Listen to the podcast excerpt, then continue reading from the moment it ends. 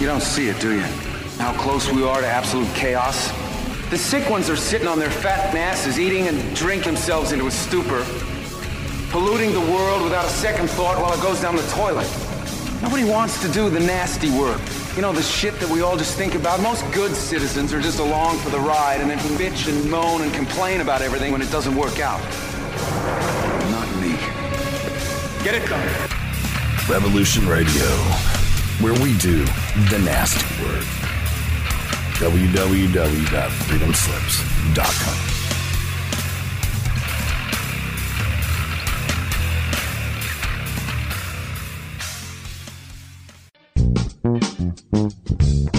Thank you for tuning in to Revolution Radio at freedom slips dot com. If you plan to call in and speak with one of our hosts, please turn down your radio and separate yourself from any background noise and wait for the area code to be called on before you speak. And don't forget, Revolution Radio freedom slips dot com is listener supported. So stop by the homepage, freedom slips dot com, visit the site support area to help support the host you're listening to's airtime. Thank you. Revolution Radio freedom slips dot com, where the truth never sleeps. We're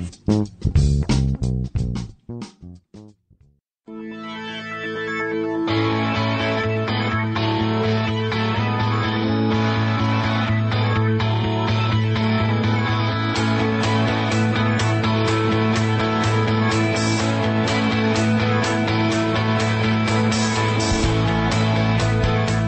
narco-syndicalist commune.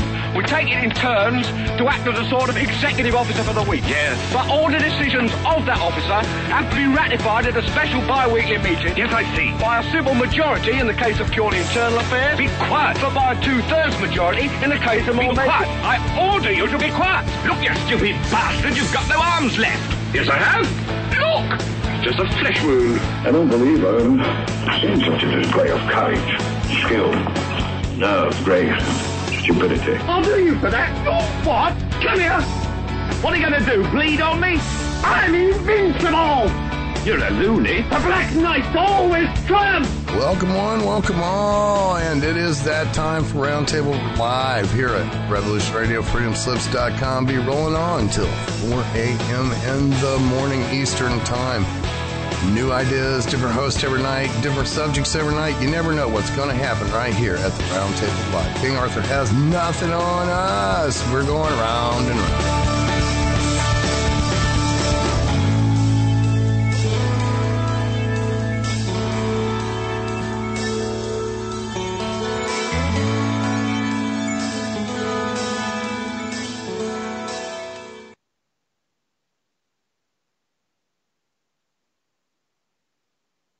All right, I think I might be live now. Not altogether sure. But, uh, Daryl, if you can hear me, then uh, let me know in the chat room. So I'm, I'm assuming I'm live. There was, and there was extra breaks last week, and I don't know why. But uh, it just does what it does, ultimately. And I now need to work out how to add people on here.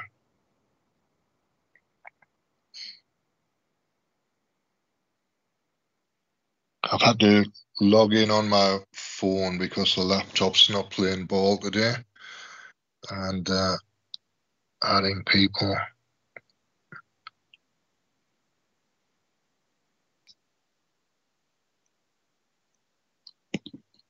Okay, good. I'm on, I'm live anyway. That's a, that's the start.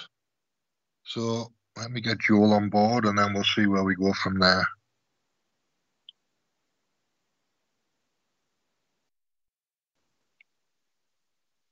All right, can you hear me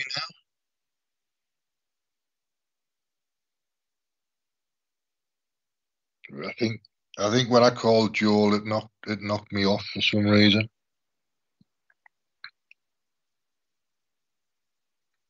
Anyway, I was just I was just saying there's a there's a big row going on next door.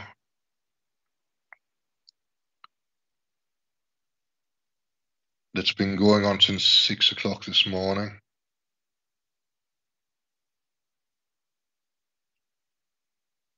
Let's see if I can get Lawrence on here.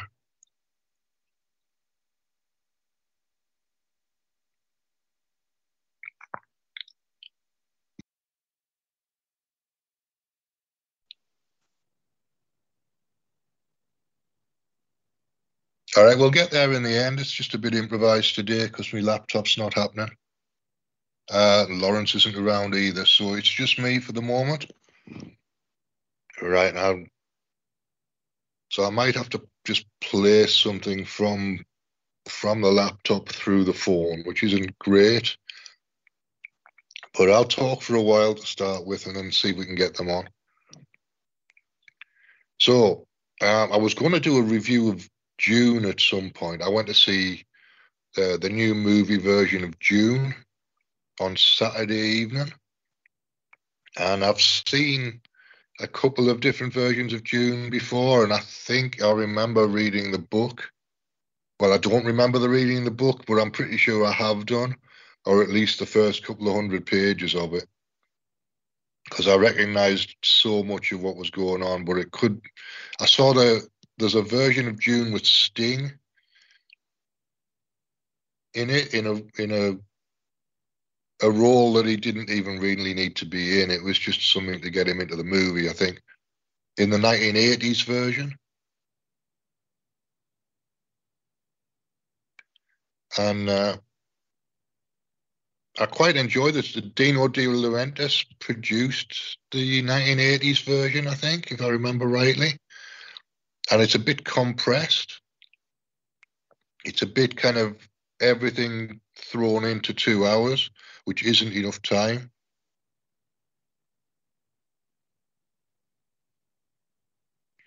But uh, the new version is is a bit longer. It's it's two and a half hours, as far as I can make out. I didn't really count it, but uh, it seemed like it was a bit longer, and they're taking a bit more time over it. There's a lot of big scenery set pieces, so it's all about the desert, really. The the desert is the star of this movie. There's, it doesn't even really matter what's going on in the foreground. There's some some nonsense about the Bene Gesserit and a new messiah going on in the foreground, but it's it's it's very nicely put together. It has to be said, very very nicely put together, and it's very impressively shot.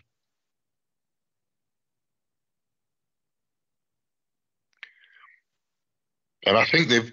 They've do, it's part one, so there's going to be at least one more part of the. And this is the first book of the Dune series, so I think there's about six or seven altogether.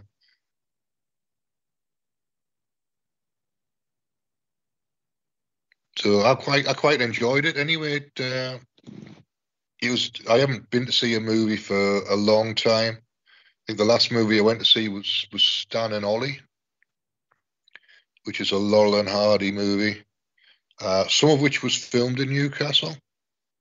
Uh, just a little bit on the quayside, you can see where they've where they've filmed. And uh, I saw that in the same the same theater, cinema theater, as where I was on Sunday. That's about three years ago, at least three years since I've been to the movies.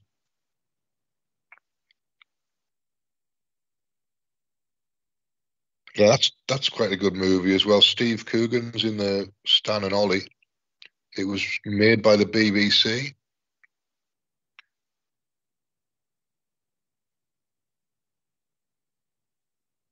And it's it's a, it's again a very nice movie. It's uh it's all about their their relationship basically. So the the movies are in the background. They're not even really spoken about that much. It's all about the the relationship between Stan Laurel and Oliver Hardy, and they're they're bickering and they're falling out as they're on a music hall tour in the early nineteen fifties. I think was the last music hall tour they did around Britain.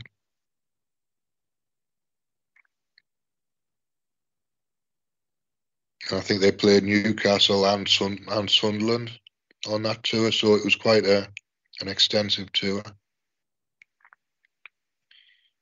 Anyway, I'm going to see what I can do with uh, with Skype on the laptop. Let's have another go for that.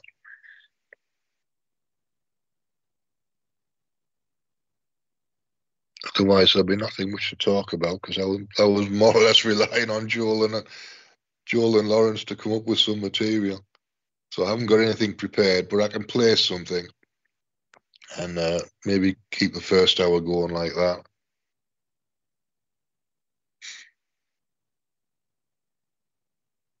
Let's try one more time on here.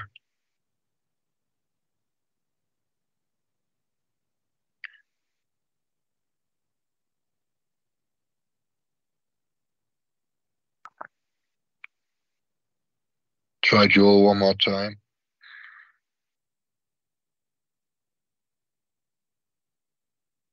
No, it's still not happening, so I don't think he's around this week.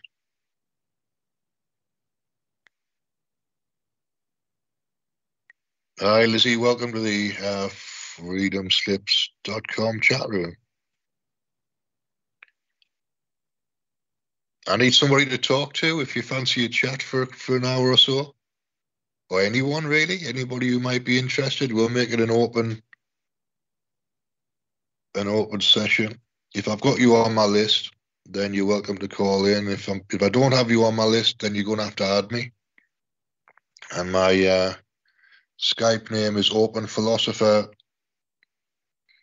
Open Philosopher Free Association. I think I'm down. Dennis Barker, Open Philosopher. That's what it is.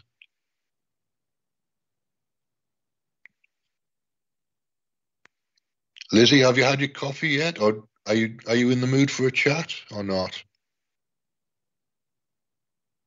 Because I've just got a I've got an open show here. I've, I need to fill it with something.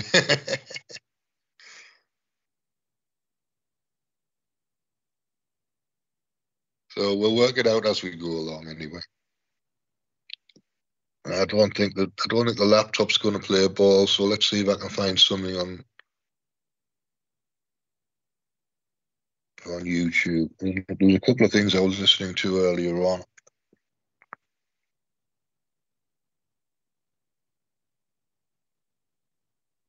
On the John Campbell channel. And he started talking about um, vaccines' effects on pregnant women and things like that. So he's kind of moving in the direction, slowly but surely, of uh, Of vaccines aren't as safe as we've been told, but a lot of the literature doesn't seem to agree with that, and he, he goes by the literature. So right, Firefox application error, Skype isn't playing ball. It's uh, good times. Good times.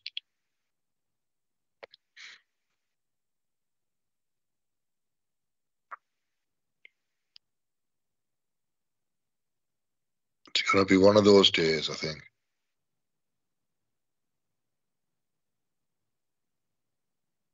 No, Skype on the Skype on the laptop doesn't want to happen.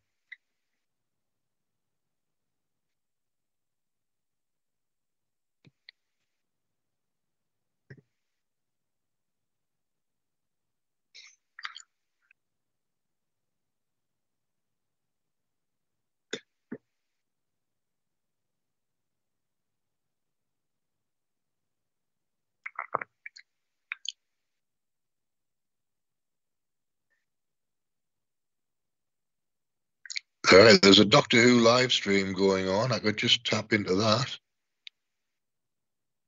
That'll work for a couple of hours. This is a charity live stream that a guy called Mister TARDIS is doing on uh, on YouTube. Let's see what he's doing.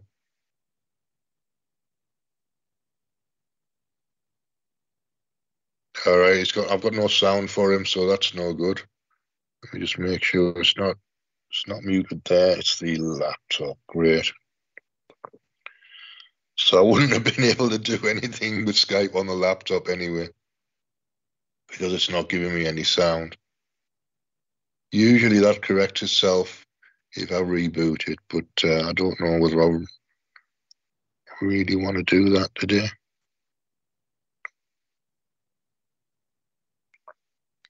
I'm just going to play it by ear. But I, yeah, I do need to reboot this because I need to play something. Can't just talk aim aimlessly for two hours. I'll be uh, asking too much. So I'm just going to reboot this and see how we get on. They're still going at it next door, for what it's worth. Oh, the good news is, my Ch- the Chinese family downstairs have moved out. So no more Chinese karaoke till two o'clock in the morning. Which is a victory of sorts. And uh, definitely necessary. So for two years, off and on, maybe not not regular, because I screamed at them a few times. And they didn't really respond very well to me screaming at them through the window, but uh, it did stop the karaoke for six months at a time. And then they'd start up again and I'd have to scream at them again.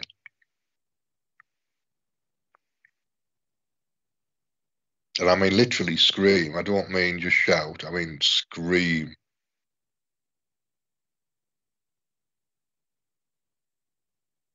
Uh, but that was what was necessary because they weren't responding to anything else. So it escalated quite quickly because I don't, I don't put up with karaoke at two o'clock in the morning going on under where I'm sleeping. That's not a good situation.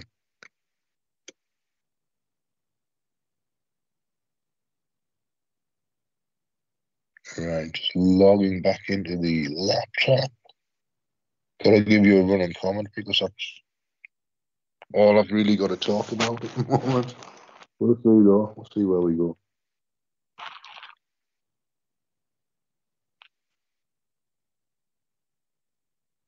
We might edit down into a podcast if nothing else.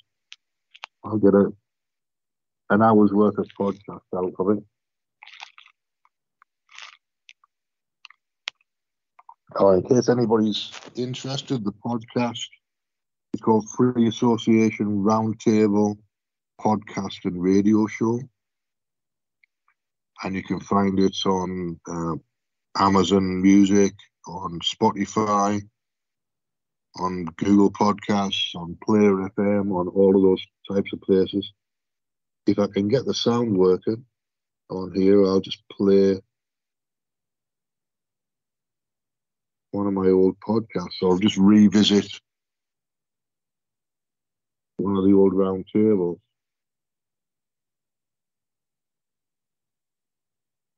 But I have to get the sound working first on the laptop, so there's there's the issue at the moment.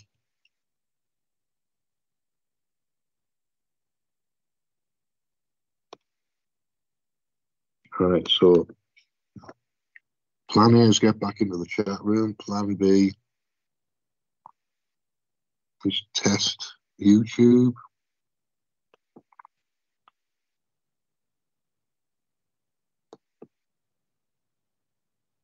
See how the sound goes.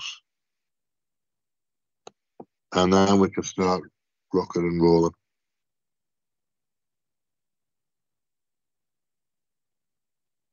Oh, the park was good. The um, Stand in the Park on Sunday morning.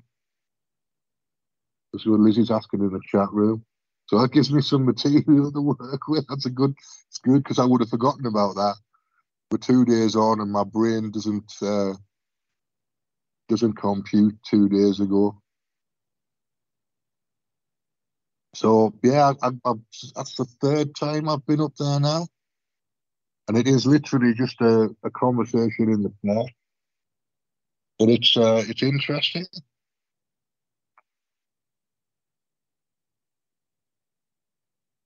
It was uh, it was as a a smaller group than normal. So there was a, when I got there, there was about six people there. But obviously, it was cold on Sunday.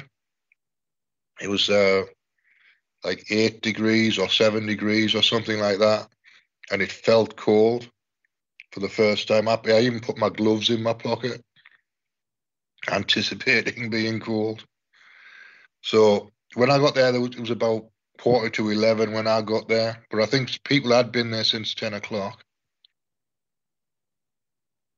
And, uh, yeah, there was about half a dozen people there. Um, and we meet by a cafe, the cafe in, in in Leazes Park in Newcastle. Oh, excuse me. But not at the cafe, just in the picnic area next to the cafe. So I'm, I kind of, I've kind of got used to these people. I don't really know them, but I've, I've been there. This is my third time, so I've kind of had con- long conversations with two or three people that I'm kind of used to, and I just go go up and say hello to. So I'm, I am at some point going to try and get them onto the round table, but I haven't managed to do that yet.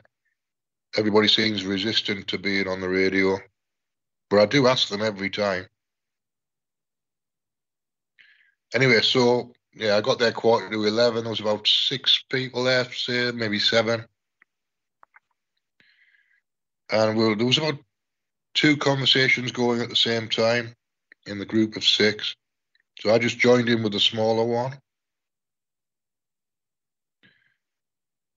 And they'd just been on a demonstration. They'd been on a demonstration the, night, the day before in Leeds.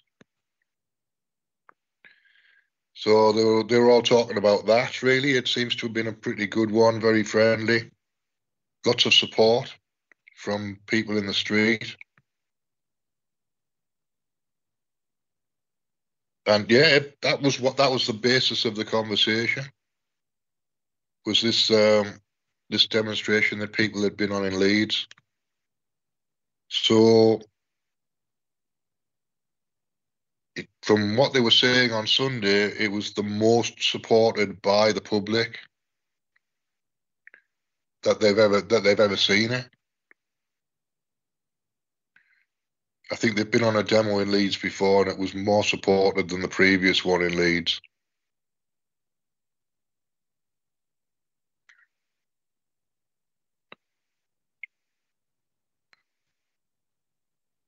So we carried on. The, the time before when I was there was a couple of weeks ago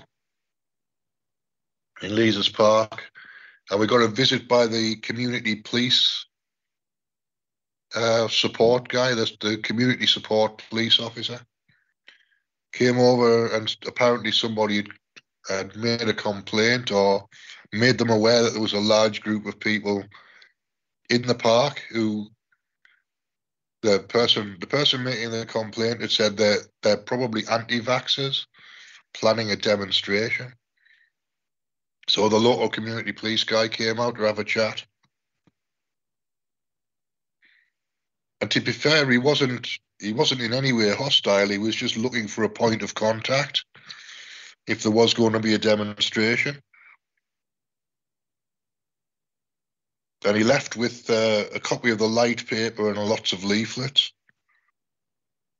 So um, it was a reasonably successful encounter, I think.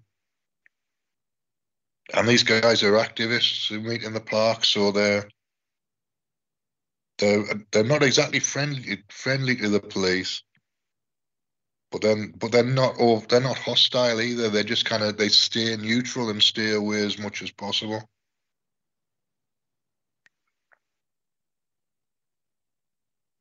So, but that seems to be my thing at the moment is is kind of hanging out with people in the park on a Sunday Sunday morning. And I sent the link to Lizzie, which is why she asked me about it, I think. Uh, so I don't really know what else to say. It's uh, it was it's a good encounter. A stand in the park dot org is all over the world, and if my local group can get thirty people standing in a park in the cold and the wet in the middle of November, then so can all the others. And thirty people is thirty people.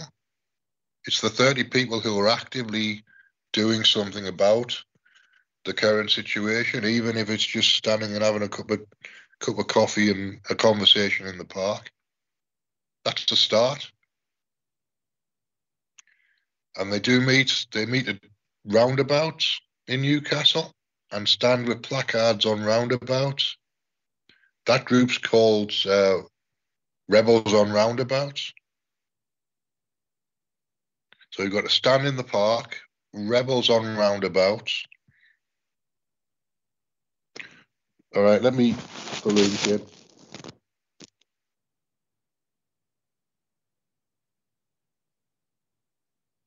Put it in chat for you.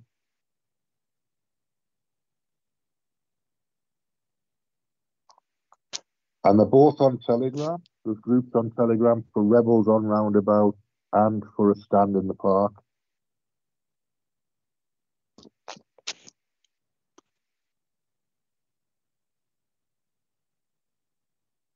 But those are those are the local people that I've found.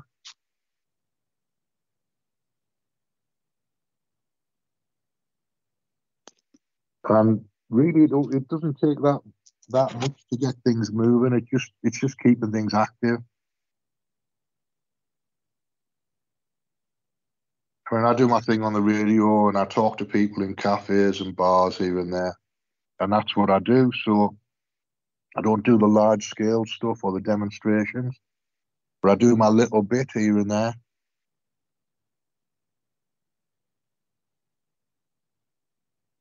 And I think if everybody does a little bit, then it adds up to a large amount in the end. But it's individual, it's one-on-one conversations that I do. It's uh, and actually, there's a guy, there's a guy I've known for a few years, who's uh, not at all happy about my stance on vaccines. Uh, he's a friend of a friend of mine. And uh, so I've known him for ten years, maybe.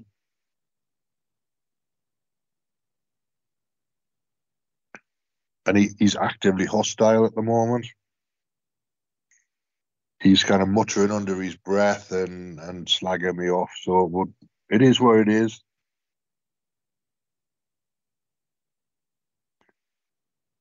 But I'm uh, I'm slowly turning him round. It's very slow because uh, his parents died in February, I think. So he's per- he's got a personal investment in in vaccines because his parents were on life support, and both of them died within a month. So he's been hit hard by this stuff. So I understand why he's taken the stance that he is, but I'm still not putting up with it. I don't, I don't intend to be brutal with him, but I've told him in no uncertain terms that I'm not having the vaccine. I'm not having the poison in my system, and. Uh, He's come round to the idea that it's a personal choice and the difference of opinion. He's nice to my face, put it that way. But I reckon he's probably slagging me off when I'm not around. Which is fair enough. It's fair enough, fair comment, I suppose. Everybody's entitled to their opinion. Uh, but so am I. And in that particular case, my opinion is that I'm not taking the vaccine. Oh, there's another there's another group on Telegram that I'm part of as well, um, where where my opinion is not being well. I was part of it, where my opinion was not being valued. So I've just left there. It's like, all right, if you're expecting me to agree with you on every single issue, you're expecting me.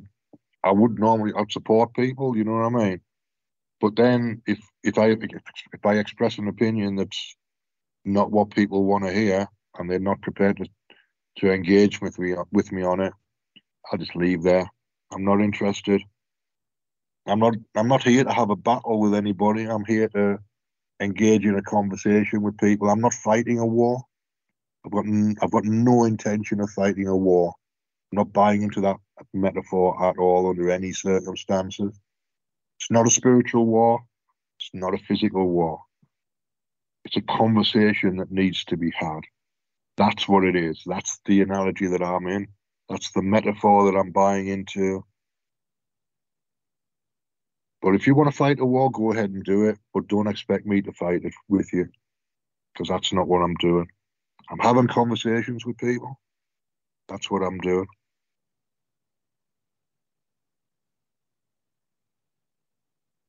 No, Lizzie, I agree. War was not what we're in. We need to find a way to get the people on the right talking to the people on the left and the people in the middle negotiating, if possible. And then we've got critical mass. If it's only people on the right fighting a perceived threat from the left, then then it's lost already. It's lost already. So there's no point in fighting a war anyway if it's already lost. I think we've won.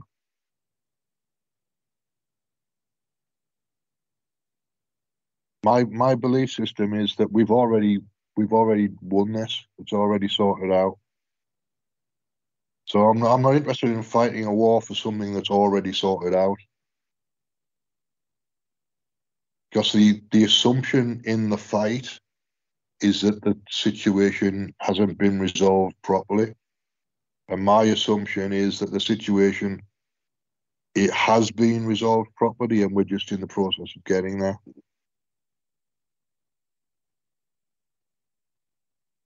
So it's a different, it's a totally different assumption. And I know from, from my manifestation processes that when I make an assumption like that, then then it's going to happen.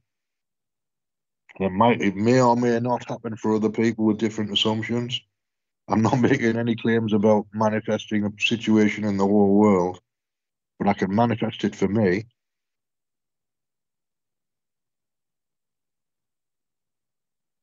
And if I'm if I manifest it for me and I tell people how I've done it, everybody else can manifest it for them, for themselves. It's not up, it's not up to me to fight other people's battles. It's not up to me to rescue anybody. It isn't up to me to manifest anything for anybody else, really. I'll, I mean, I'll, if you're in there and I'm manifesting, it'll happen for you at some point. But that's not the, necessarily the aim of it. It's not the intention of it.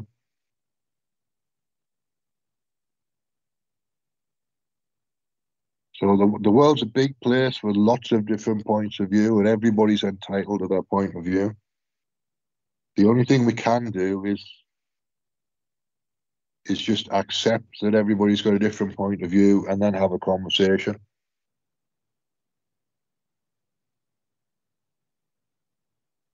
But on Sunday, I was I was quite angry, so my position was slightly different. So on Sunday, I was kind of in a place where I'm saying we've got to get organised, we've got to make sure these bastards don't do this again. Which is what I think. I think we do have to get organised. But organised in a way that's not obvious. Organised in a way that's It's not necessarily public and not necessarily uh, hostile to anybody. Or uh, Rebels on Roundabouts is fine. That, they can do that. That's one way of doing things. A stand in the park is another way of doing things. My way of doing things is to get a group of people and network them together in cafes, in discussion groups, in in uh, in bars or whatever. So not everybody knows who everybody else is, but there's a network. And if not everybody, if everybody knows one or two people in that network, but doesn't know the rest of the network, then the network's protected. And if, if a couple of people go rogue or whatever, they can't give anybody any information. It's all very uh, cloak and dagger, this stuff in my head, but uh, this is the way I've been thinking. It's like Fahrenheit four fifty-one, where everybody keeps a few verses of the of the of the of the Bible in their head, but then every now and again they meet up and they share the bits of the Bible that they that they still know, because the Bible's been banned and burned or whatever. So it's more like Fahrenheit four fifty-one than it is a war. And I think probably I'm contradicting myself, because Fahrenheit four fifty-one was a was a lost war, wasn't it? So I don't think we've lost. I think we've won. But the manifestation of that victory is still to be seen. And the way to manifest it is to is to be a network that has some resilience to it.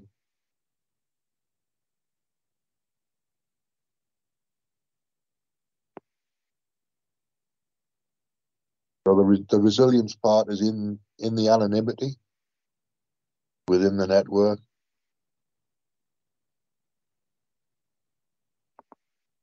And I'm already visible now because the, the Stan in the Park people know who I am.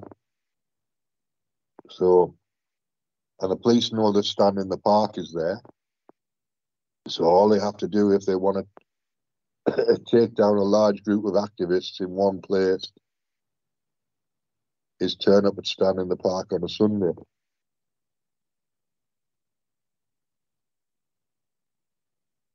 So I'm not altogether sure how this can work. But uh, I'm trying to minimize, minimize my uh, visibility and still doing things in terms of organizing. So I'm having a conversation with a woman I know from a, a few years ago about organizing a, a meeting in Newcastle once a month. There'll just be a, a cup of coffee in a cafe. But it's a way of networking. It's a way of uh, a way of keeping in touch with people. If I if I don't go to Stan in the Park for a while, for instance, this would be another way of keeping in touch with people.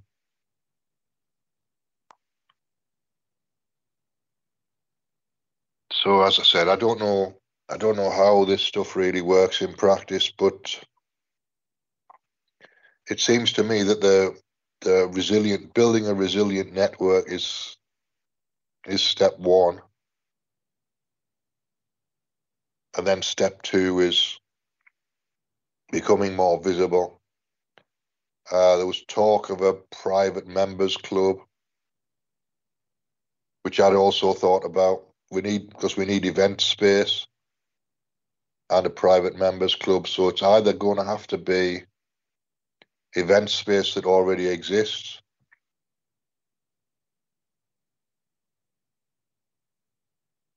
or we're going to have to set something up ourselves. So I don't know how many of the, the spaces in town are uh, anti-lockdown people or lockdown skeptic friendly. So that's one thing we do need to make a list of.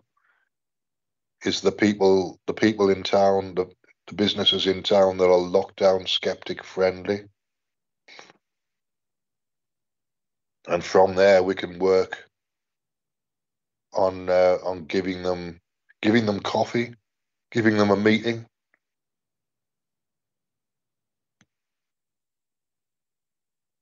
So it might only be once a month, and it might only be four or five people, but there's a tenner, fifteen quid. Maybe, that can go to a business as lockdown skeptic friendly.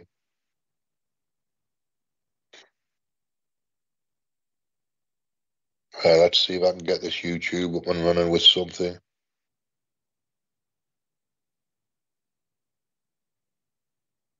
Entertainment, so let me find something where there's likely to be no swearing on it.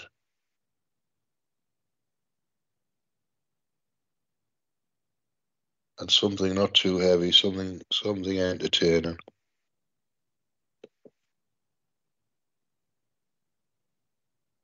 So let's try the Doctor Who live stream. I'm hoping I've got some sound on the laptop now.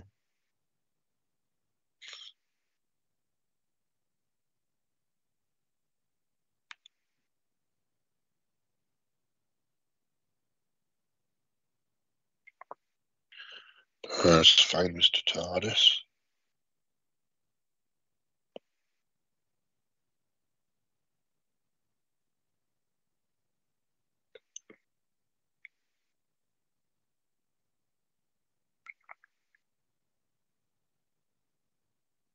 The day after,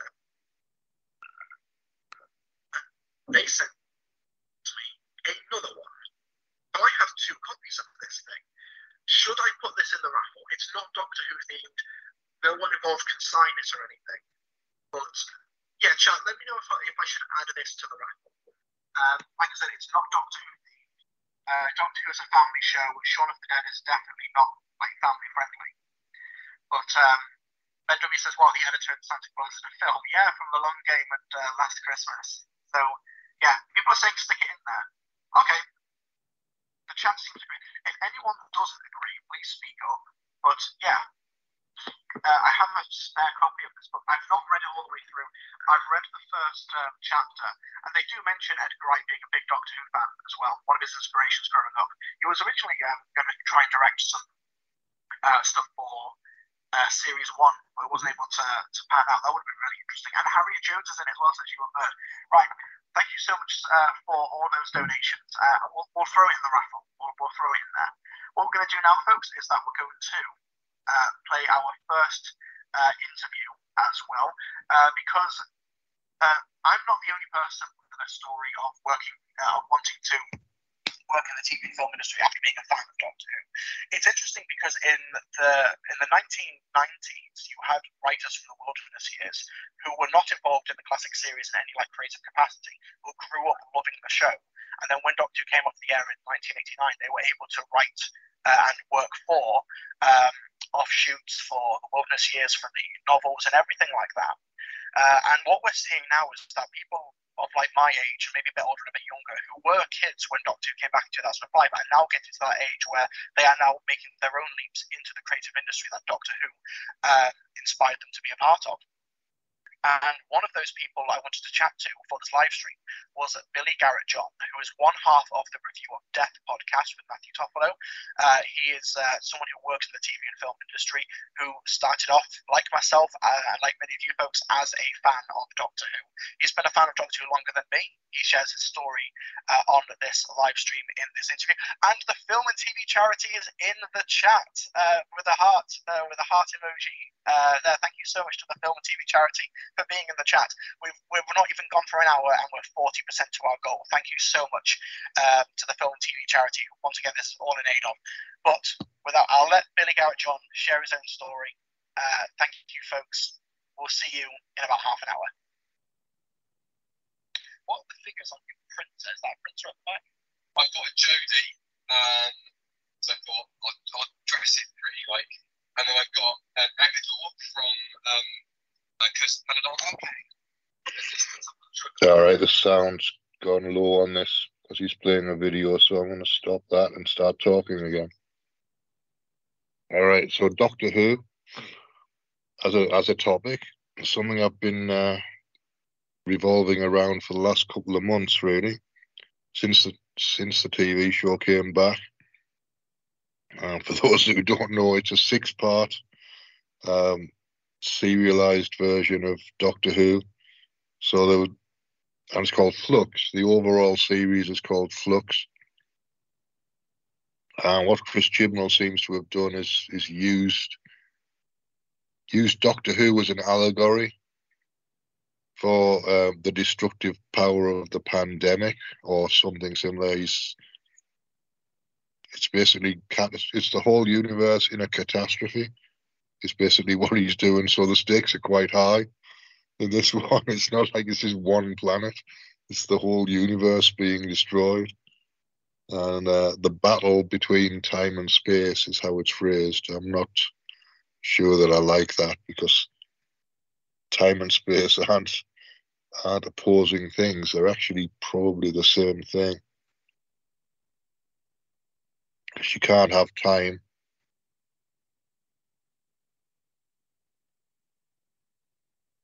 All right, so I assume I'm back now. Somebody just tried to ring me on the phone.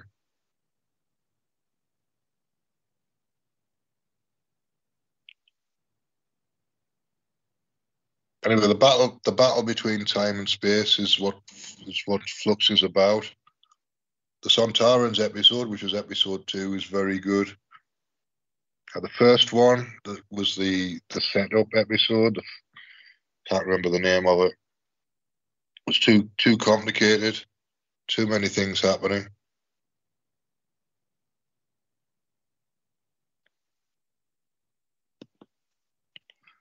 Uh, it was too complicated for me anyway, but uh, lots of things happening. Too much James Bond in there as well. Too many things to introduce with too much James Bond, but it was still still entertaining. If you look at it as purely as entertainment, then it's working. If you look at it as social commentary, then it's probably working. Although we've still got two more episodes to go, so... Well, I haven't watched episode four yet. I watched up to episode three.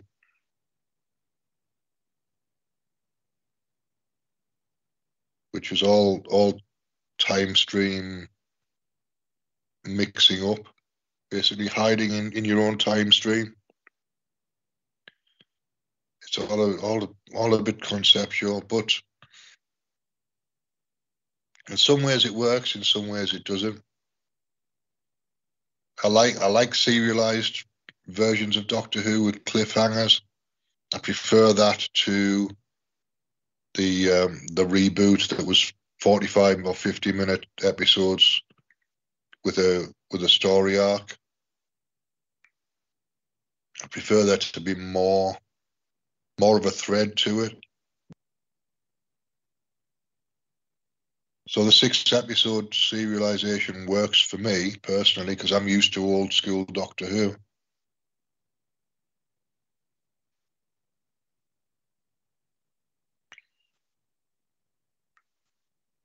And also, lots of things used to be serialized with cliffhangers.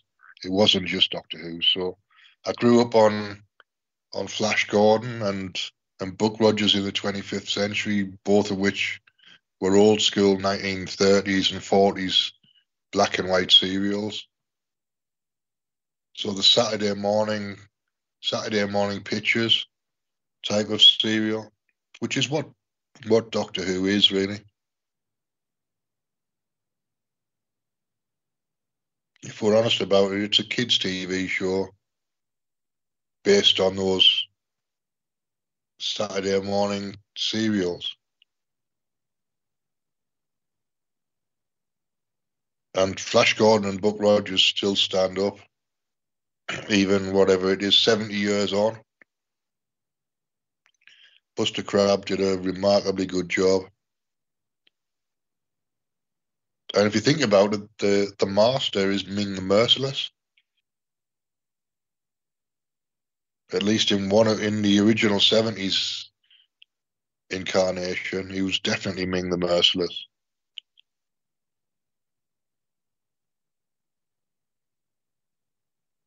Anyway, so that's the first hour. What I'm going to do is I'm going to log off of here, see if I can log on from the laptop, and then uh, I'll play something for the second hour.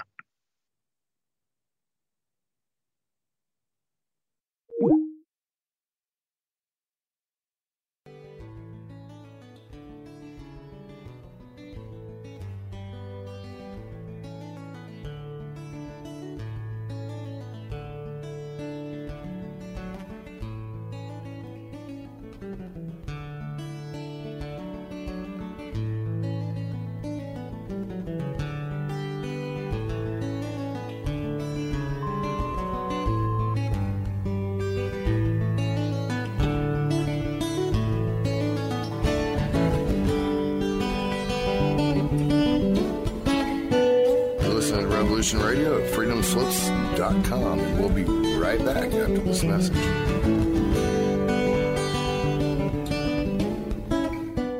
Be evasive. But that doesn't mean that they're telling the truth as opposed to fiction. And Genesis chapter six, verse four, and there were giants in the earth in those days, and also after that, when the sons of God came and unto the daughters of men, indicating that there were giants before the Nephilim. And sons of God, plural. They weren't talking about Jesus coming down. No, no, that, that's right. Yeah, yeah. Uh-huh. I'm Steve Crawford, host of Factor Theory Live. Join me every Sunday night from ten p.m. till midnight Eastern Standard Time on Revolution Radio at freedom slips dot com. Check it out.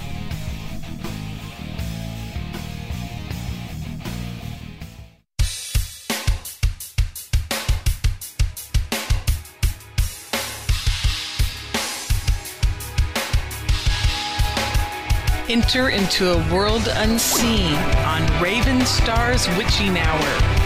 You will encounter eclectic topics from the realm of spirit brought into our matrix of truth.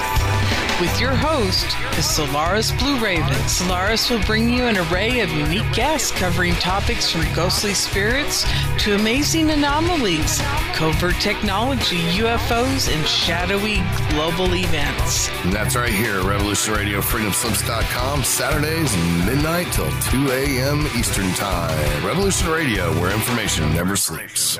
Let the magic rise.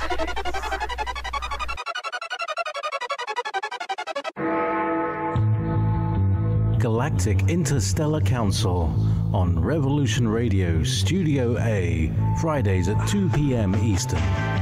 Join us as we traverse the Starseed Paradigm.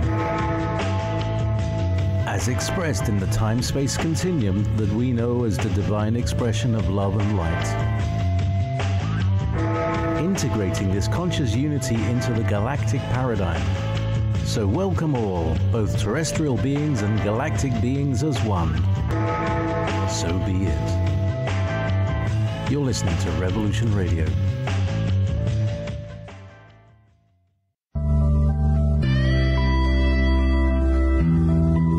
If you think for one second that the capital will ever treat us fairly, you are lying to yourselves. Because we know who they are and what they do. This is what they do, and we must fight back.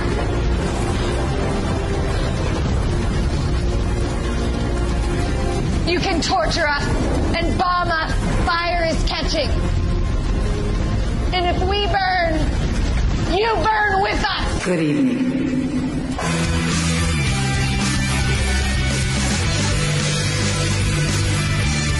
Are you awake yet? I hope. We've tried and we've tried for years and years to use passive resistance and loud voices to make a change. The time is over. Your governments around the world have no other goal than to decimate your entire existence at the hands of the bankers and the elites. The war is coming, and it's your choice to decide if you want to be a warrior or a victim. Denial is not a choice anymore. Revolution Radio, freedom slips dot com, the number one listener-supported radio station on the planet, not giving up. Revolution Radio. Radio.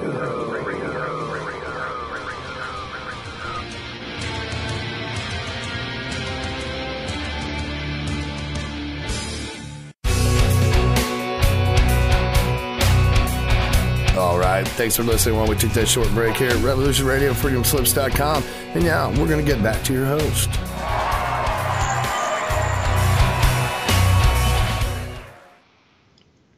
Okay, welcome back to Free Association.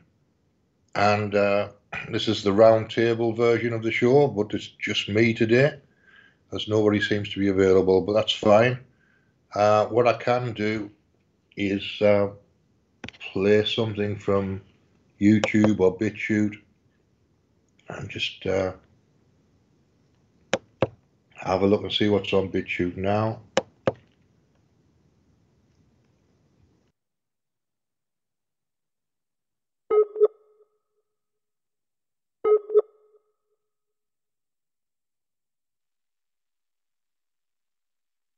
All right, let's try from the phone again.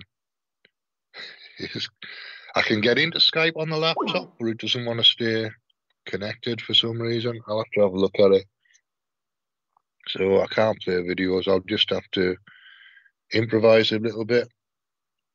I could play. I could play from my from my hard drive, maybe find something on there.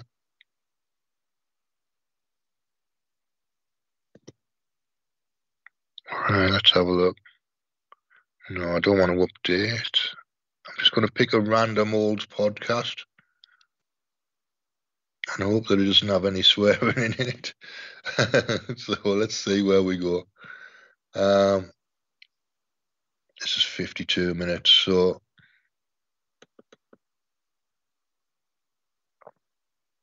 I might have to skip a little bit. On yesterday's live show from Revolution Radio on here, just because I can, because it's it's interesting, and uh, yeah, I think it's uh, it's a good show, so it's worth playing again. So let me just set that up.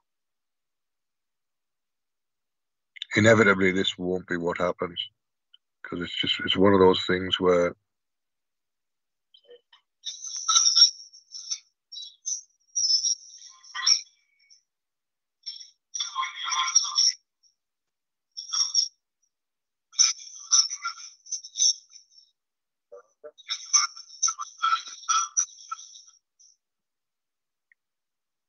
All right, so that's not going to work. Let's try something else. Let's try a little bit of Dark Horse. Dark Horse Podcast.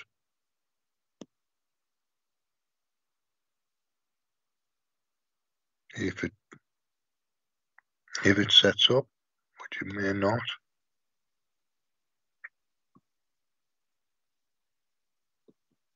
No, that's locked up as well, so that's not going to happen either. So, restart the laptop again. Honestly, I'm uh, less than happy at the minute about this technical stuff, but it's got to be worked through, and and it won't even switch off. Marvellous. So, Control-Alt-Delete.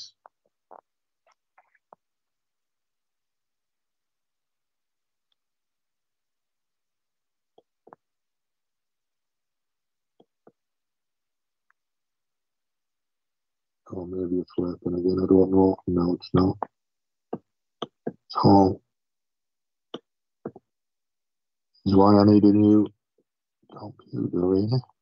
It's lasted a year, year and a half.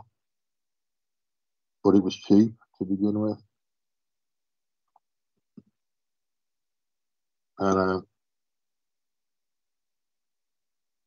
it's, uh, it's not playing ball today, that's for sure.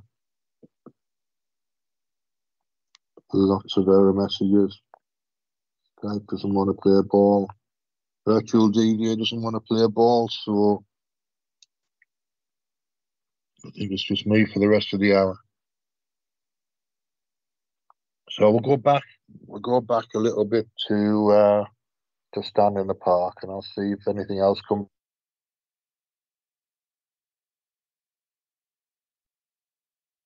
That's somebody else trying to call me.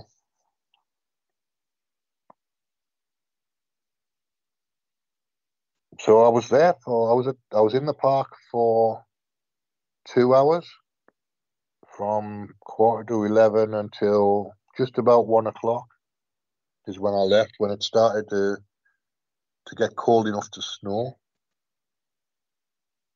And by that point, everybody was ready to leave. Although when you do, when you try to leave these things, you end up in another conversation. So it took me about half an hour to leave.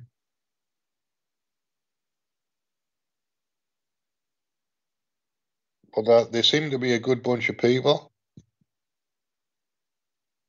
From what I've seen of them, they're, they're genuine people trying to work things out the best way they can, which I suppose most people are genuine people trying to work things out the best way they can,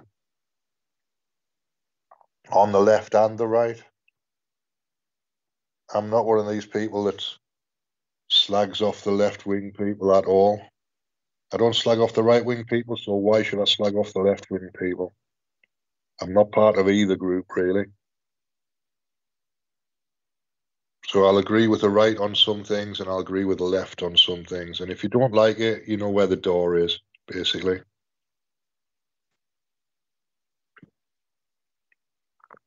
That's, and that's got to be my approach. I'm not changing who I am to fit in with other people. I'm just not doing it. I'm not not something I'm prepared to do. It's not something I've ever been prepared to do. Who I am changes naturally anyway. So I don't need to do it too consciously.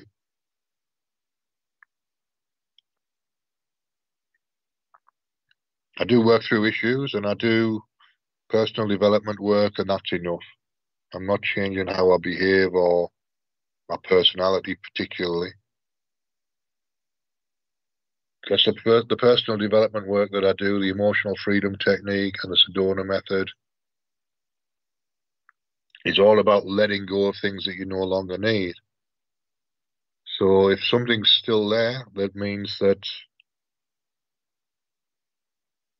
I don't fit in with the right and I don't fit in with the left, then I, it's because I need it. It's because it's there, it's there for a reason. It's either a su- survival mechanism that I needed in the past, or it's something that I need now. And either way, I'm not, I'm not letting go of stuff that I need. I let go of things that no longer apply or are no, no longer necessary.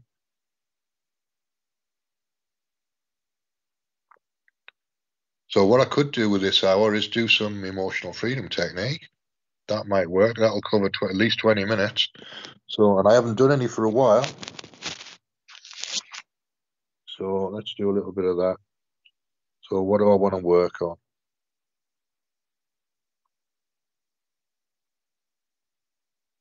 Uh, feeling, feeling worthy, feeling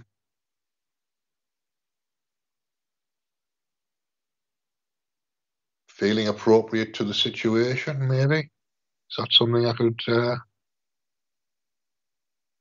or separation, the feeling of being separate. That would, that would be something that uh, Sedona Method would be probably better for. So I can't remember how to do Sedona Method off the top of my head, but I can do the Emotional Freedom Technique, and uh, if it comes back to me, I'll add it in.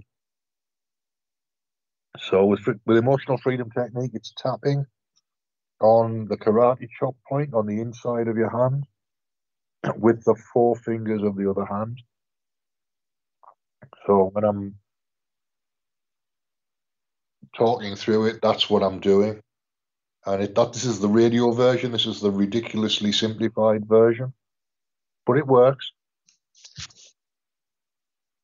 So on a scale of zero to ten, how much do I feel like I'm separate?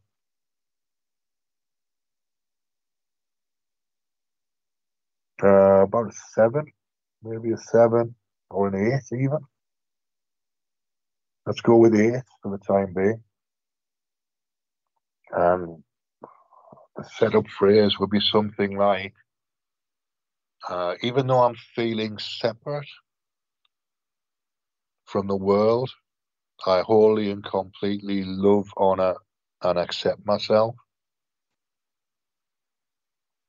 So repeat that a few times and tap on the karate chop point, the fleshy part of the inside of your hand, with the four fingers on the opposite hand.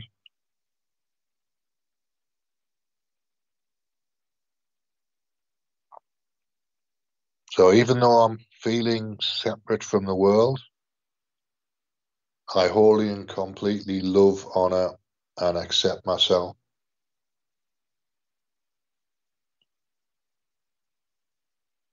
Even though the world is a place that I don't really understand, and people in it I don't really understand, some of the time, not necessarily all of the time, but some of the time, and that makes me feel separate.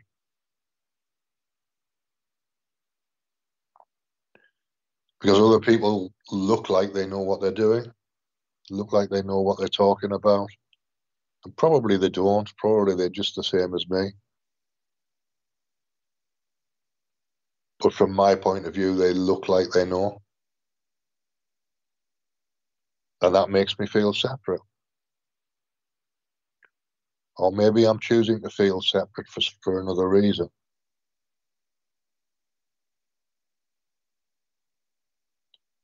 So what could that reason be? It could be because I perceive a danger in being part of the world. So it could be fear.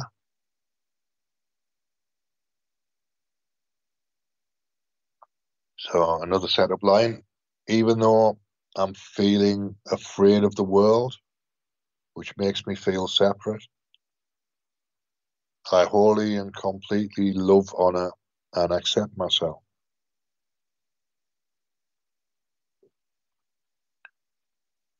Even though I've had this fear for many decades, lying underneath, not really visible, and I felt it in the past, I felt separate for a long time, I can let go of, of that feeling of being separate. I can let go of the fear.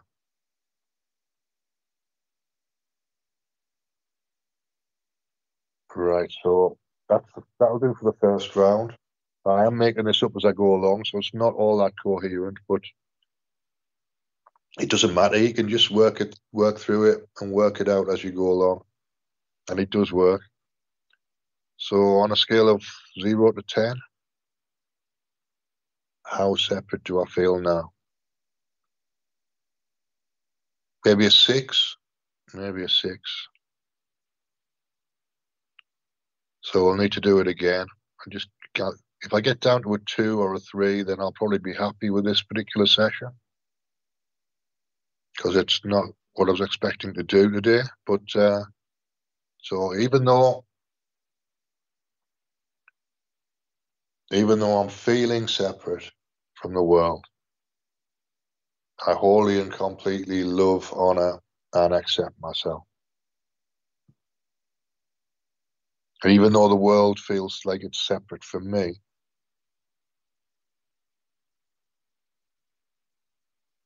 I wholly and completely love, honor, and accept myself.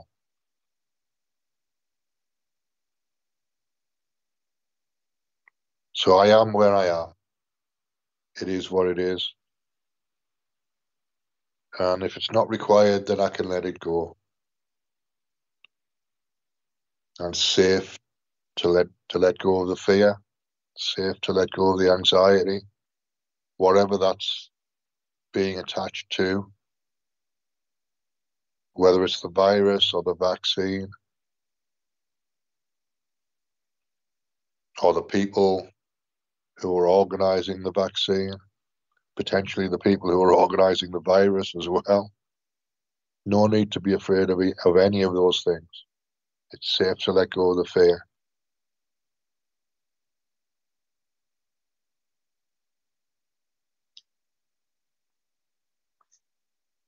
And how do I feel now about it?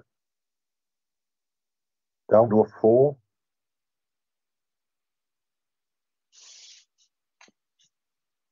And I'm feeling quite chilled out. So I'll do one more round, see if we can get down to a two or a three or maybe even a one. If I can get down that far, then I'm happy. So all of this fear of the world, all of this floating anxiety that's been sitting inside of me and it's being attached to things on the outside, I can feel safe to let it go. Safe to let go of the anxiety and fear.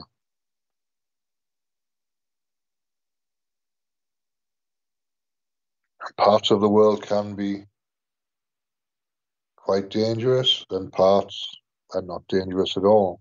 And everything else is somewhere in between.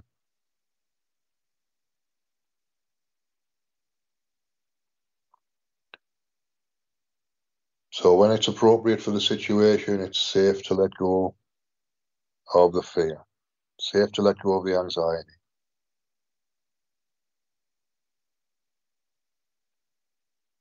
Right, I think I'm... Uh, I'm just about there now.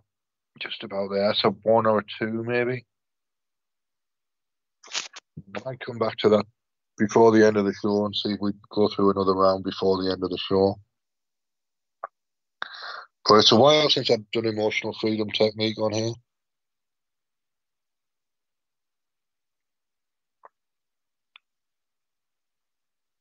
So it's a reasonable way to to get chilled out.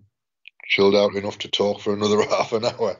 which is which is what I've got to do, really. So the world in my case at the moment is uh, people in the chat room and people listening on Studio A. Right, I've just rebooted the laptop again, so let's have another try there.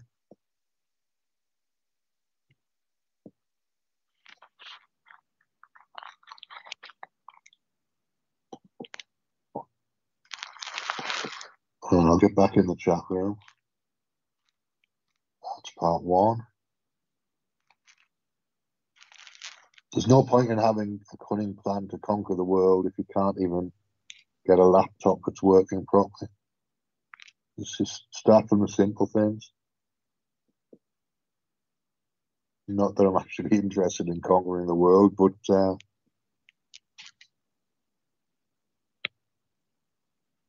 Not being frightened of it will be a good start. For me and for a lot of other people, I imagine.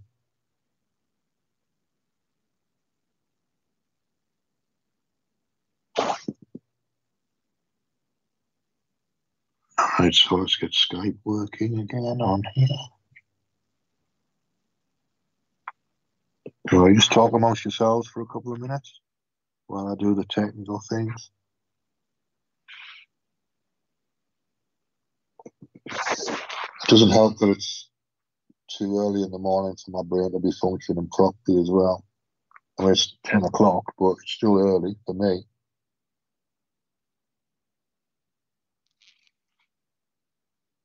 Right, my neighbours are still going at it next door as well. Interesting. It's, it can be entertaining sometimes in a kind of uh, macabre, kind of uh, voyeuristic way. That I don't really, I don't really like using the next door neighbours fighting as entertainment, but it can be. Uh, usually, I fall asleep while they're doing while they're doing their shouting, so I focus on their shouting, and then I end up falling asleep.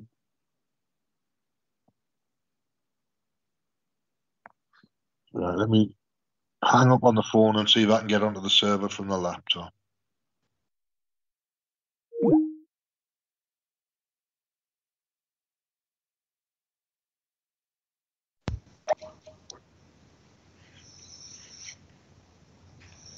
Oh, right, we might have a show now. We've got the last half an hour of a show anyway.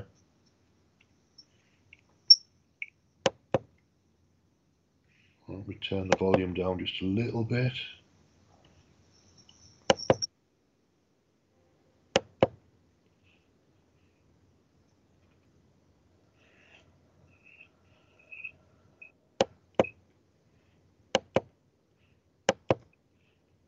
Right, and uh, who do I want to add?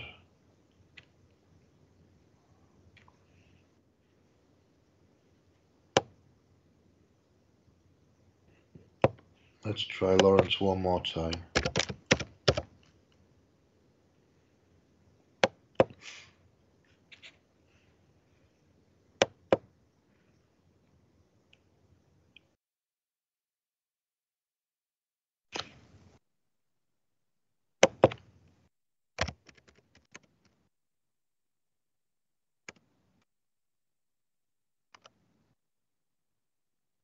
So it's been a bit hit or miss.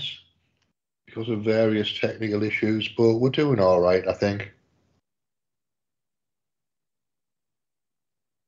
It's uh, it's an early morning show, so you can't expect technical perfection.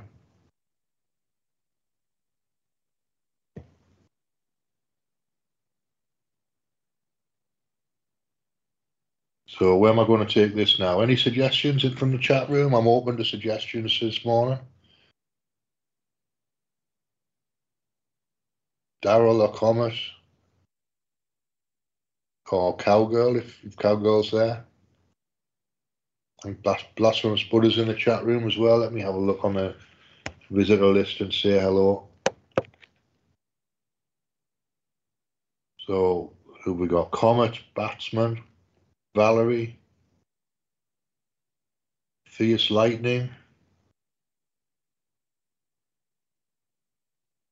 Noreen was in, Cat Dog Girl's been in, Blasphemous Buddha's been in.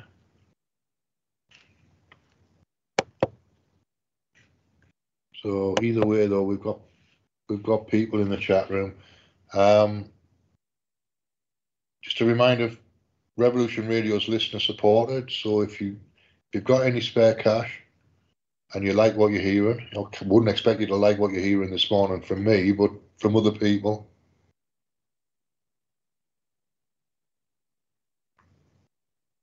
All right, Comet. Uh, I don't know. I don't think you're on my contact list.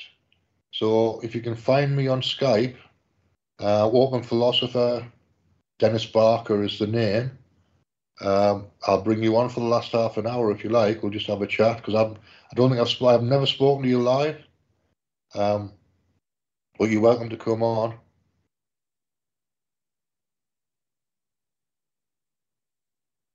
We'll see that we, we can set that up for for the day or for next week or whatever.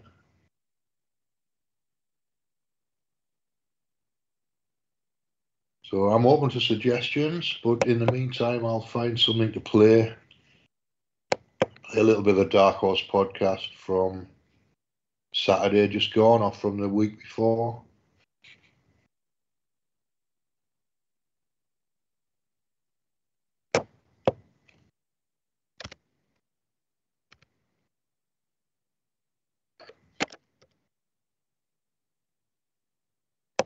So a couple of clips should take us through most of the, uh,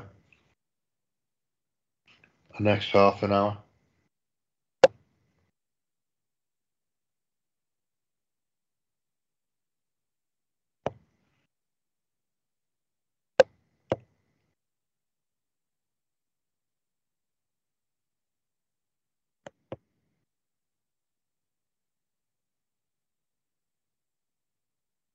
Uh, let me, oh, hang on. Is it going to let me do this or not?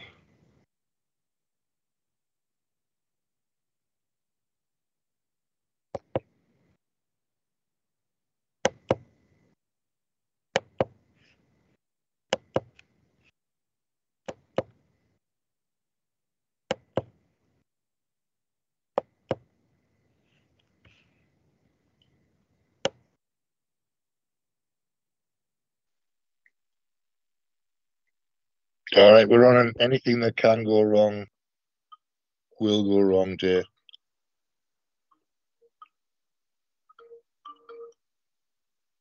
I can't take calls because I'm on I'm on the, the phone again. The laptop logged me out of Skype when I tried to play the clip I wanted to play, so I've had to log in on the phone again. So I can't take I could take calls on the other one. There's, there's two two Skype accounts, Comet. So if you, that was my laptop you just rang. So if you ring the other one, then I can take the call on, on, on the on the other account.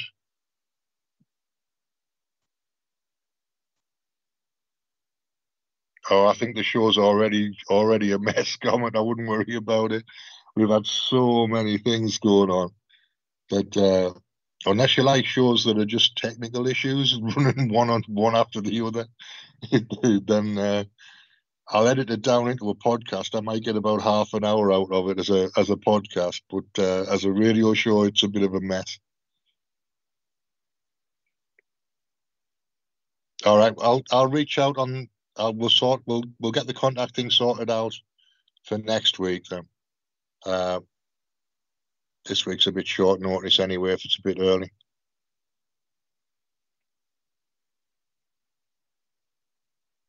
Well, we'll we'll sort that out for next week.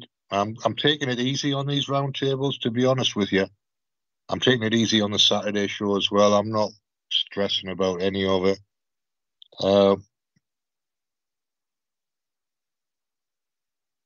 if, if you if you put your your Skype I D into chat, I'll I'll find you. Darren Smith, okay, that was you that just rang then, yeah.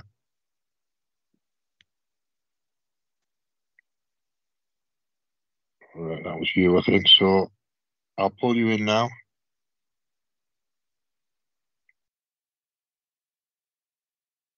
Well, hey, hey, hey. Hello there. You got it. How are you, man? Are you, are you good? I'm, I'm doing good. How you doing this morning, brother? Uh, I'm all right, apart from the odd technical hitch here and there. Well, you know, all those technical issues gives us something to talk about. Yeah, that's it as well. And it's uh, I've got to fill two hours. And how am I going to do that if it's just me? Yeah. That's why I do a one-hour show on Saturday. I thought, ooh, do I really want two hours every every week? Oh, hang on. I, can... I'm, I think I might still have my uh, thing going here.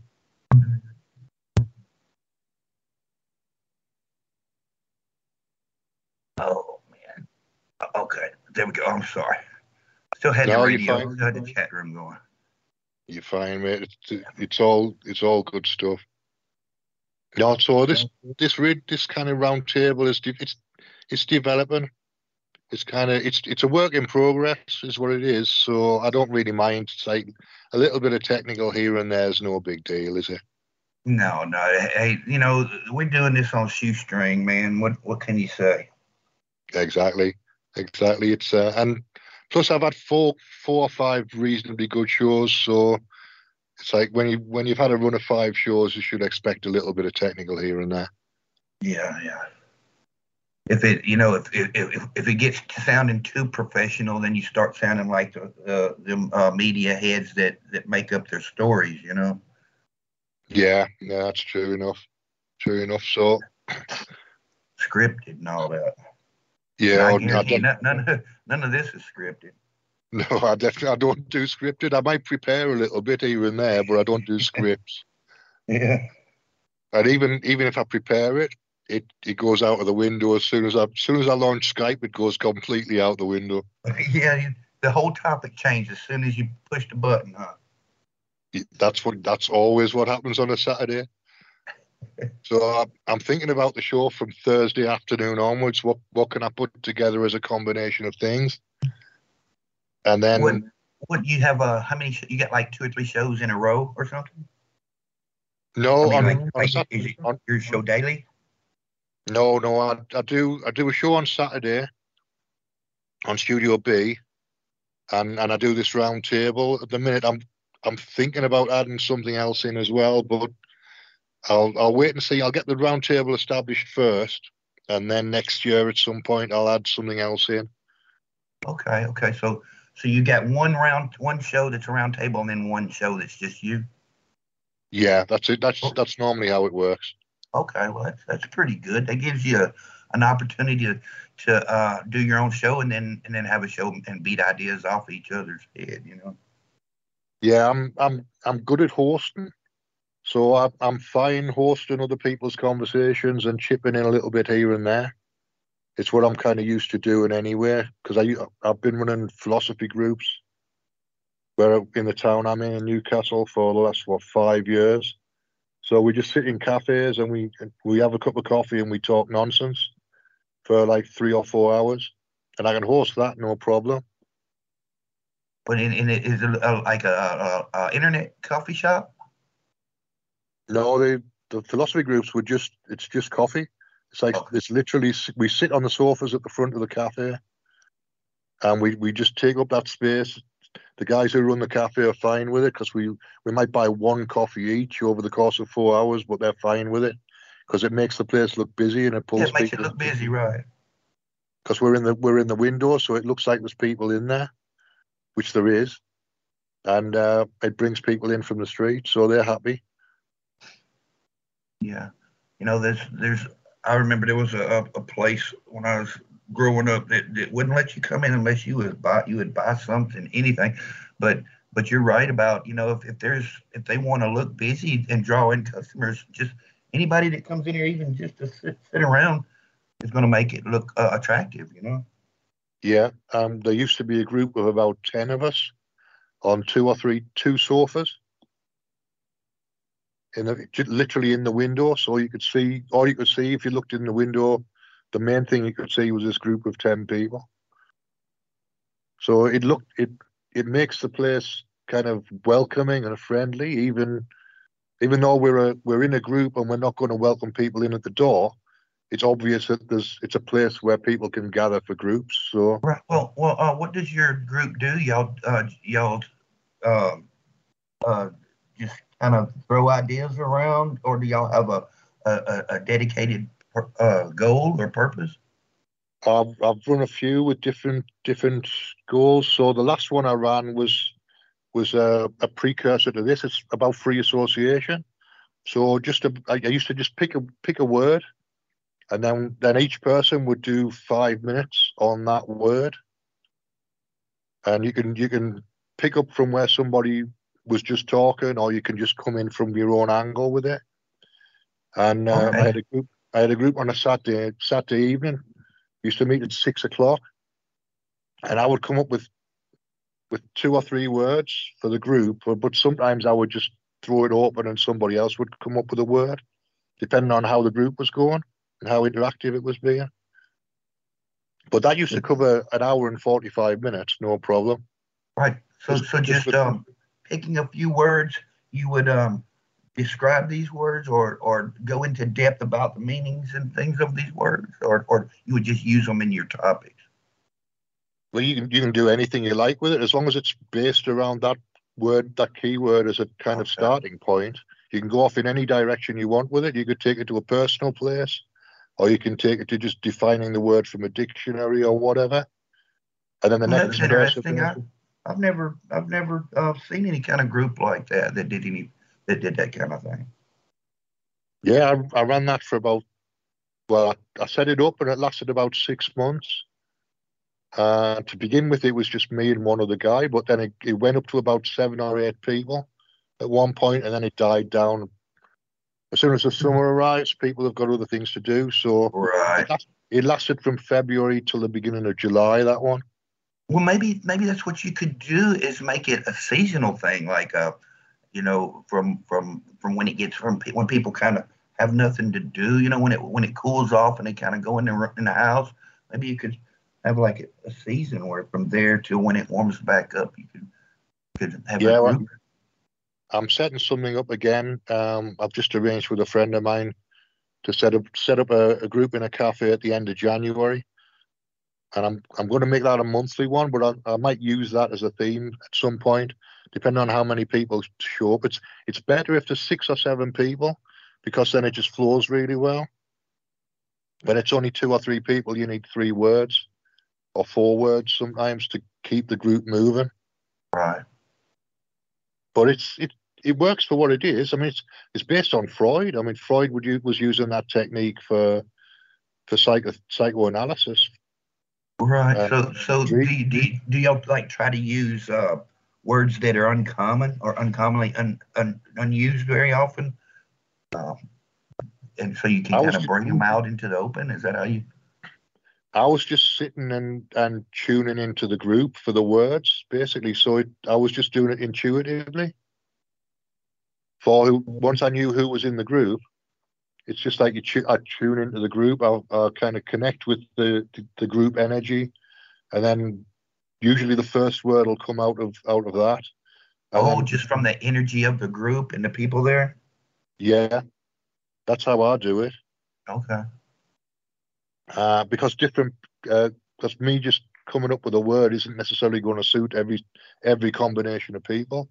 But if you right. do it from the, from the people who've shown up, they let them give you the word from from the subconscious or how, wherever it's coming from, wherever I'm picking it up with my intuition. Then, then there's going to be some substance there. Say that again. I said uh, when you do it like that, there'll there will be some substance in your conversation, because it'll be re the, the the word you choose will be related to the, the group itself. Yeah, absolutely. That's the way I was trying to run it. I want to do something like that on the radio at some point as well, but I, I haven't found a time slot and the the right combination of stuff yet. But yeah. uh, I, but I mean, it would work on the radio if I can if I can manage to tune in and get the right words for the for the group that shows up. Then it'll it, it'll be great radio, because it's all verbal. It's all the whole group was about was about speaking. It's about speaking from the word, or speaking your relationship to the word. Right. Okay. And everybody's got a different perspective, so you don't get there's no, there's no repetition because everybody's different. Well, yeah, everybody has their own interpretation. Even though a word may have a meaning, when it's used in a sentence, it gets interpreted uh, in many different ways sometimes. And that, that can cause confusion in a conversation and, uh, and, and can cause problems, especially if you're texting, because when you're texting, you know, a word can sound any way you want it to in your head. It could sound mean. It could sound funny. It could sound ugly. Whatever your you, your intentions in your your own head is is um is uh, is putting that in those text words. Yeah, it's all ultimately it's all it's all kind of projection. It's all you put the meaning into the word. The the word ultimately a word doesn't have any meaning un, until we put it on. So it it all comes from it all comes from the individual looking at the word. The word does, words don't have meaning. Words are just sounds, but we we add meaning to like them. A frequency. Like each word has like a frequency, right? Exactly, exactly, mate. So the sound, the sound, the frequency might give it the meaning, but it doesn't have meaning until there's somebody picking up the the, the frequency of the word and the person interacting with the word, if you know what I mean. Right, that, right. Produces, that, that produces a different frequency to the word on its own because it's different for each person that's interacting with that word. It's like there's a, you can, there can be a, a what's the, what's the word when you're talking about frequency? There's an additive process goes on. It's kind of constructive interference. So it makes the word bigger than it, bigger than it would be on its own. Or there's right. destructive interference, which, make, which makes it smaller than it would be on its own. I'm not saying that very well, but you get the idea. It's the combination of the two that gives it the meaning. All right. Well, it's it's kind of like the um, the the words be in the paint and you be in the brush. You know, you you you, you stick your, your your brush down in the paint and, and paint what you want with those words. Yeah, exactly. It, you can use it. There, there's, I mean, some some words have got historical fixed meanings to them, so sometimes it's better to use a word that's already got a historical meaning as as that meaning, but you can play with it, you know what I mean? You can adapt it a little bit, but if you're trying to have a conversation with somebody and you're using a word that's already got two hundred years or five hundred years worth of, of meaning associated with it and you're trying to give it a different meaning, you have to you have to tell people that you're doing that in the conversation. Right, otherwise yeah. Otherwise, it's going to be a bit confusing for people. All right, and and and um, I, I, had, I had a, had a thought flowing through my head there that I was going to bounce off of you, and, it, and, it, and I lost it. It's too early. I, I'm I'm I, I can't hold on to my thoughts real good yet this morning.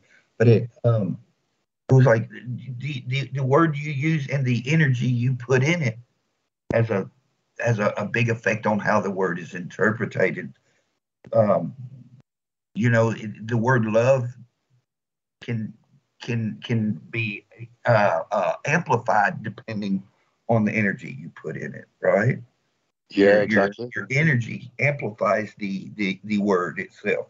It is what I guess in any word, uh, any phrase, the energy you put in it um, can change the effect of the, the effectiveness of the word.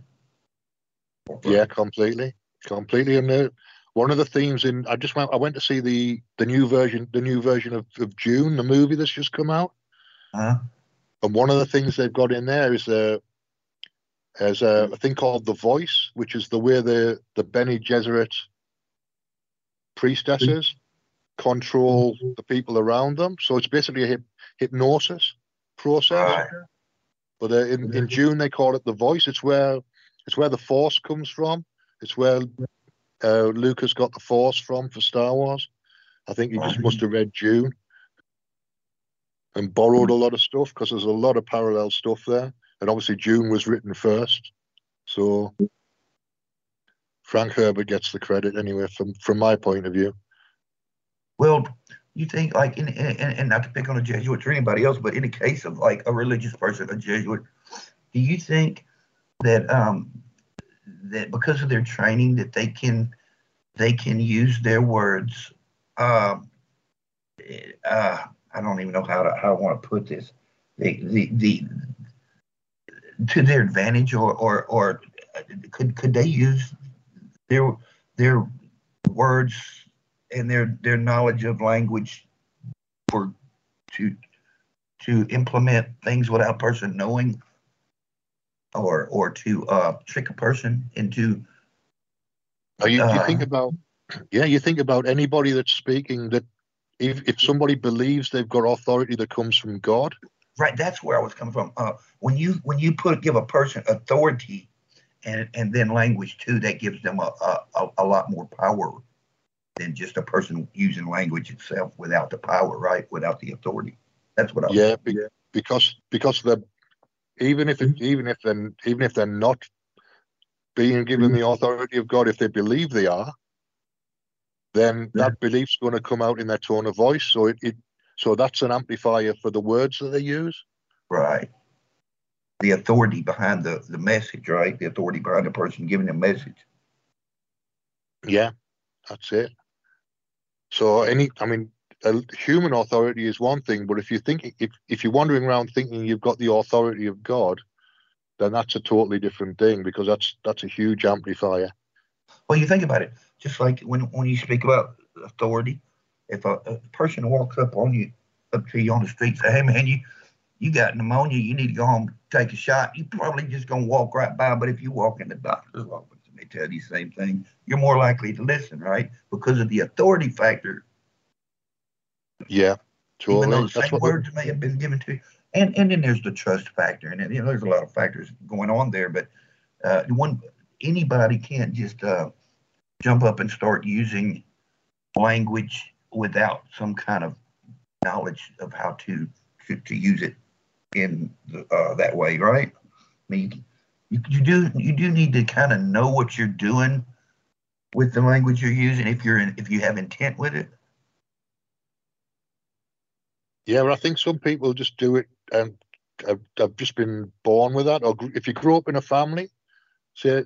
Let's do it this way. If, if you grow up in a family that's got a level of authority, say for instance, because you're a mul- you're in a multimillionaire family that's that's had wealth passed down from multiple generations, you're going to have a different level. You're going to have a different perception of who you are than somebody who's just uh, Joe Bloggs from around the corner or whatever. Yeah. So it's it's the it's your belief in yourself is there. And that belief in yourself is an amplifier for your words as well. Yeah, because the the um the the courage. Well, I don't know the courage, like the belief in yourself, like you said, that is going to give your words uh, strength, and uh, just having courage in, in your own self, because you can't convince someone else to uh, to to to to believe or trust in what you're saying. If uh, you don't believe in yourself, how you, how are you going to get them to uh, to believe in you? No matter what you say to them, right? I mean, you have to per- portray some kind of uh, a message in your voice and your words, or something that convinces them that you're worth listening to. Yeah, yeah, and it's it's interesting that uh, some sometimes when I'm speaking, people are. Respond really positively, and other times they're just not interested at all. And I think it's partly because of the, that level of that level of self-belief that I've got, and it goes up and down with me. I don't I don't have a constant level of self-belief that I just have all the time. It goes it goes up and down, because I'm always I'm always questioning myself and and every everything I, around. I do too. I do too. I, I have a, um, even though there's a lot of things that I'm rock solid on what I know, I still am not confident in it, you know, to, to, to uh, I think that may be just, that may be a, a self uh, confidence thing that I'm missing, not, not necessarily a, a, a knowledge confidence, but I, I, I, I do have a, a hard time uh, uh, sometimes uh, portraying my own feelings without, without, going overboard. I don't know. It's hard. It's hard for me to uh, express a feeling without feeling like I'm either completely dominating the, the conversation or complete, completely uh, waning from the conversation. It's, it's hard for me to fit in the middle somewhere and flow Uh, and, you know, unless it's the right topic, there's some topics that I can flow all night because I think maybe because they're not emotionally tied to anything. But uh, that has a lot to do, too, in, in your language, your emotion and uh, the emotional um, relationship to the conversation that you're having. Yeah, I mean, I'm I'm observing I'm observing how people are responding to my tone of voice, and some sometimes it's just if I'm it is it is speaking from the heart. If I'm angry about something, and I'm speaking about it, then people respond differently because it's an honest it's an honest thing. It comes across in my voice, and right. I swear if I'm angry as well, so it comes across differently because I'm because I'm swearing every now and again in the conversation. It. It, could, it just comes across differently, whereas normally I don't I, I don't swear as a general rule, but if I'm angry about something, I'll I'll definitely. See, that's that's that's the same same way around here. Is uh, it's not that we don't use cuss words. It's usually they don't come out until the fists start flying, you know. So uh, that's that's kind of why I don't use them, because around here, when you hear that word, you better start looking because. It's not going to get used unless something's coming at you first, you know. So that's just, you know, everybody in different areas, they live different ways. They have different, you know, customs and things. Yeah, yeah. Where I'm from, when you hear that word, you, you, you better be ready to defend yourself because it's not coming out until the fists start flying. And so that's just, you know, that's that's kind of why those those things um touch me in a different way. It's not that, hey, I don't care what anybody says. What, what, what does it bother me, what anyone says? But it just the, the emotional factor behind it because of the the uh, the history that I have here. It triggers, you know, it triggers that that emotion because that's the way it is here. When you you know, so every time I see that word or hear it, it just I have to go through that trigger. Hey, no, no, this is this ain't this stuff like you know, so yeah. Yeah, it's like it's a it's a, just a danger sign. It's a it's a it's an al- alertness sign. Right, right, danger sign. Right, right, danger, danger. Hey, it's you know. But no, I, yeah, I, I, I don't care about all that. I, I do I do like to, to see peace, you know, between people, between especially people that's working for the same goal. No, we're, yeah, we're all here working to make a, the world a better place, no matter what what what. area we are working on. It may not be as important as the next person, and their theirs may not be as important as the next person, but they all are important, and and and working together we can we can change things and make it better. But we have to we have to accept that uh, some things are just not going to be the way we necessarily want it, you know. We're not going to have everything perfect. It's we can strive to get it perfect though, and through language and and correct correctly interpreting, you know, language, uh, you can get there. Yeah, man, and who's to say that the way the world is isn't perfect? It might yeah, look like we're the messed up one, huh? It might look like it's not, but that's just perception, isn't it? It's just it's just one person's point of view from the from the perception from the point of view of the whole human race. We we're in the place we're in because of the consciousness of the whole human race. Right. So, well, hey, look, so, O P, it's uh, it's four fifty-six. I think you got one more minute if you want to have time to shut it down. All right. Well, uh, uh, uh, yeah. Thanks, thanks for coming in, Comet. I appreciate that. Sure. Um, uh, I'm going. I'm going to go ahead and back out and let you shut your show down. Thank you for inviting me in. No worries at all. Well, it's you've been listening to Free Association. Uh, my name's Dennis Barker. I'm here every Tuesday. Uh, we do a round table. Um, It's been three of us on a fairly regular basis, but it's it's starting to open up a little bit, which is good, and uh, it'll continue to open up. I'm I'm keeping it loose, so it'll it is what it is, and uh, it'll it'll turn into whatever it turns into. It's it's going to be loose from now until Christmas, and I'll maybe tighten it up a little bit after Christmas. But it's been good to speak speak with you, and uh, I'll be back again next Tuesday. I'm here on Saturday morning at eleven on Studio B for just a for the Free Association radio show, which is just me on my own playing clips, and you're welcome to join me for that. But thanks for listening. I'll see you next week.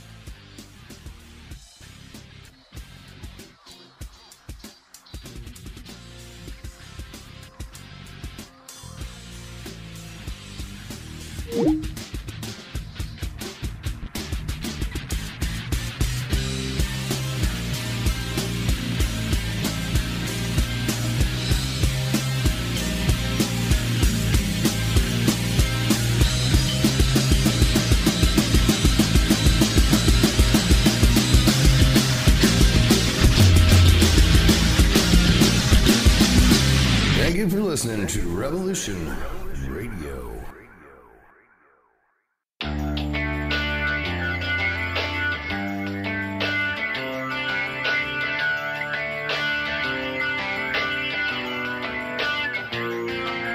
This is Thomas, a k a. a Mad Painter. I'd like you to join me Monday nights, ten p.m. Eastern Standard Time for Open Canvas. Don't forget to bring an open mind. Yes, folks, that's right. Bring an open mind to an open canvas. Again, that is Monday nights, ten p.m. Eastern. U F Os to government corruption. This is Revolution Radio, freedom slips dot com. You don't need to expect us. We're already here. We did not engage in conflict that was out of line with our mission. Is it disloyalty? Is it sedition? Is it treason to oppose the hands of tyranny? Never! I will never send troops anywhere on a mission of that kind without telling them that if somebody shoots at them, they can darn well shoot back. I know not what course others may take, but as for me, give me liberty! Oh, give me death! A dark cloud is finally lifting across the world as U S military intelligence and their global partners are destroying the deep state criminal power structure that has ruled over our planet for hundreds of years. We are free with the God-given right, and we shall not yield that right to any power on earth. Hi, I'm Scott McKay. The world is at, and I am your host on The Tipping Point on Revolution Radio, where every Monday from eight to ten p.m. Eastern, we bring you the latest in this ensuing takedown of this global criminal empire. That's an image of strength. You'll get the raw, hard truth here on The Tipping Point. So come join us Mondays, eight to ten p.m. Eastern in Studio B at revolution dot radio.